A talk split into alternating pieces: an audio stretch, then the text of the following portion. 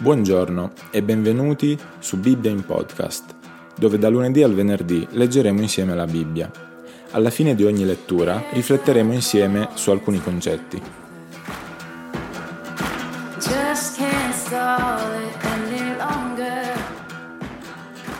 Prima Corinzi capitolo 11 Siate i miei imitatori come anch'io lo sono di Cristo.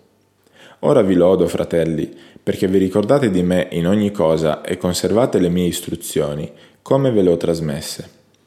Ma voglio che sappiate che il capo di ogni uomo è Cristo, che il capo della donna è l'uomo e che il capo di Cristo è Dio. Ogni uomo che prega o profetizza a capo coperto fa disonore al suo capo. Ma ogni donna che prega o profetizza senza avere il capo coperto da un velo fa disonore al suo capo, perché è come se fosse rasa perché se la donna non ha il capo coperto si faccia anche tagliare i capelli. Ma se per una donna è cosa vergognosa farsi tagliare i capelli o rasare, si copre il capo, poiché quanto all'uomo egli non deve coprirsi il capo, essendo l'immagine e gloria di Dio, ma la donna è la gloria dell'uomo, perché l'uomo non viene dalla donna, ma la donna dall'uomo. E l'uomo non fu creato per la donna, ma la donna per l'uomo. Perciò la donna deve, a causa degli angeli, avere sul capo un segno di autorità. D'altronde, nel Signore, né la donna è senza l'uomo, né l'uomo senza la donna. Infatti, come la donna viene dall'uomo, così anche l'uomo esiste per mezzo della donna e ogni cosa è da Dio. Giudicate voi stessi. È decoroso che una donna preghi Dio senza avere il capo coperto da un velo? Non vi insegna la stessa natura che se l'uomo porta la chioma, ciò è per lui un disonore? Mentre se una donna porta la chioma, per lei è un onore, perché la chioma le è data come ornamento. Se poi a qualcuno piace essere litigioso, noi non abbiamo tale abitudine, e neppure le chiese di Dio. Nel darvi queste istruzioni non vi lodo, perché vi radunate non per il meglio, ma per il peggio.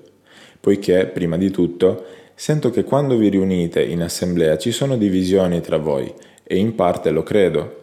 Infatti è necessario che ci siano tra di voi anche delle divisioni, perché quelli che sono approvati siano riconosciuti tali in mezzo a voi. Quando poi vi riunite insieme, quello che fate non è mangiare la cena del Signore, poiché al pasto comune ciascuno prende prima la propria cena, e mentre uno ha fame, l'altro è ubriaco. Non avete forse delle case per mangiare e bere? O disprezzate voi la Chiesa di Dio e fate vergognare quelli che non hanno nulla? Che vi dirò? Devo lodarvi? In questo non vi lodo. Poiché ho ricevuto dal Signore quello che vi ho anche trasmesso, cioè che il Signore Gesù, nella notte in cui fu tradito, prese del pane e, dopo aver reso grazie, lo spezzò e disse, Prendete, mangiate. Questo è il mio corpo che è dato per voi. Fate questo in memoria di me. Nello stesso modo, dopo aver cenato, prese anche il calice, dicendo, Questo calice è il nuovo patto nel mio sangue. Fate questo ogni volta che ne berrete in memoria di me. Poiché ogni volta che mangiate questo pane e bevete da questo calice, voi annunciate la morte del Signore, finché Egli venga. Perciò chiunque mangerà il pane o berrà del calice del Signore indegnamente sarà colpevole verso il corpo e il sangue del Signore.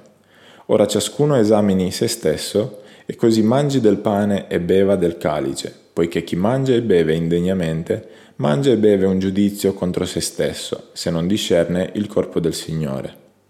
Per questo motivo molti fra voi sono infermi e malati, e parecchi muoiono. Ora, se esaminassimo noi stessi, non saremmo giudicati, ma quando siamo giudicati siamo corretti dal Signore, per non essere condannati con il mondo. Dunque, fratelli miei, quando vi riunite per mangiare, aspettatevi gli uni gli altri. Se qualcuno ha fame, mangi a casa, perché non vi riuniate per attrarre su di voi un giudizio. Quanto alle altre cose, le regolerò quando verrò.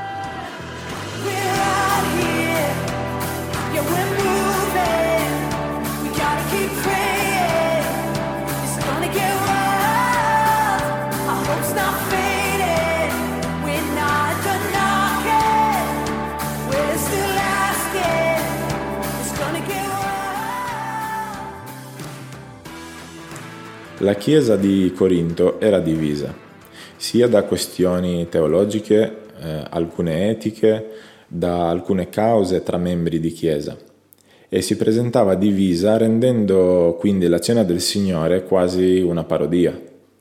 La sfacciata divisione emergeva proprio in occasione della celebrazione della Santa Cena del Signore. Solitamente questa veniva celebrata alla fine di un agape, quindi di un pasto comune, che però di agape aveva solo il nome e di comune non aveva nulla. Infatti ciascuno mangiava o non mangiava quello che aveva o non aveva.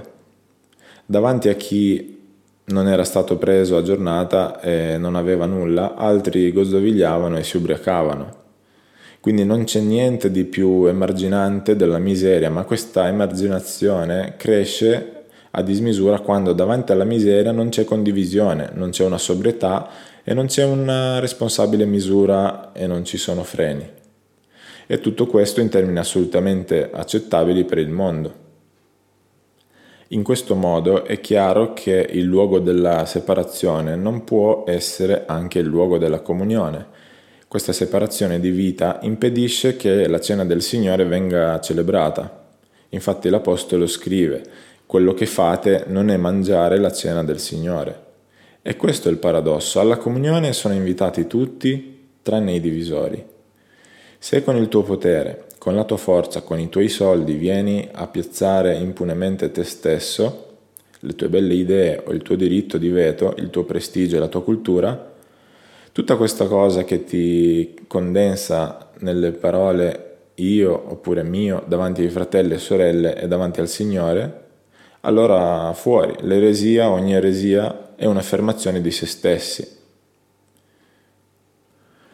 Quello che i credenti della Chiesa di Corinto avevano dimenticato era che la cena del Signore era un luogo e un momento dove ci doveva essere eh, comunione, condivisione, dove ci doveva essere uno stesso spirito, ci doveva essere unità, comprensione, perdono, affetto e tutte queste cose loro le avevano trascurate, le avevano dimenticate e quindi la cena del Signore è diventato tutt'altro. Quindi quello che l'Apostolo Paolo voleva fare era riportare le cose per come dovevano essere, quindi ammoniva ogni credente di, di questa chiesa eh, dicendogli ehi guarda tu sei qui soltanto per affermare Gesù Cristo, quindi se stai facendo altro forse hai sbagliato posto.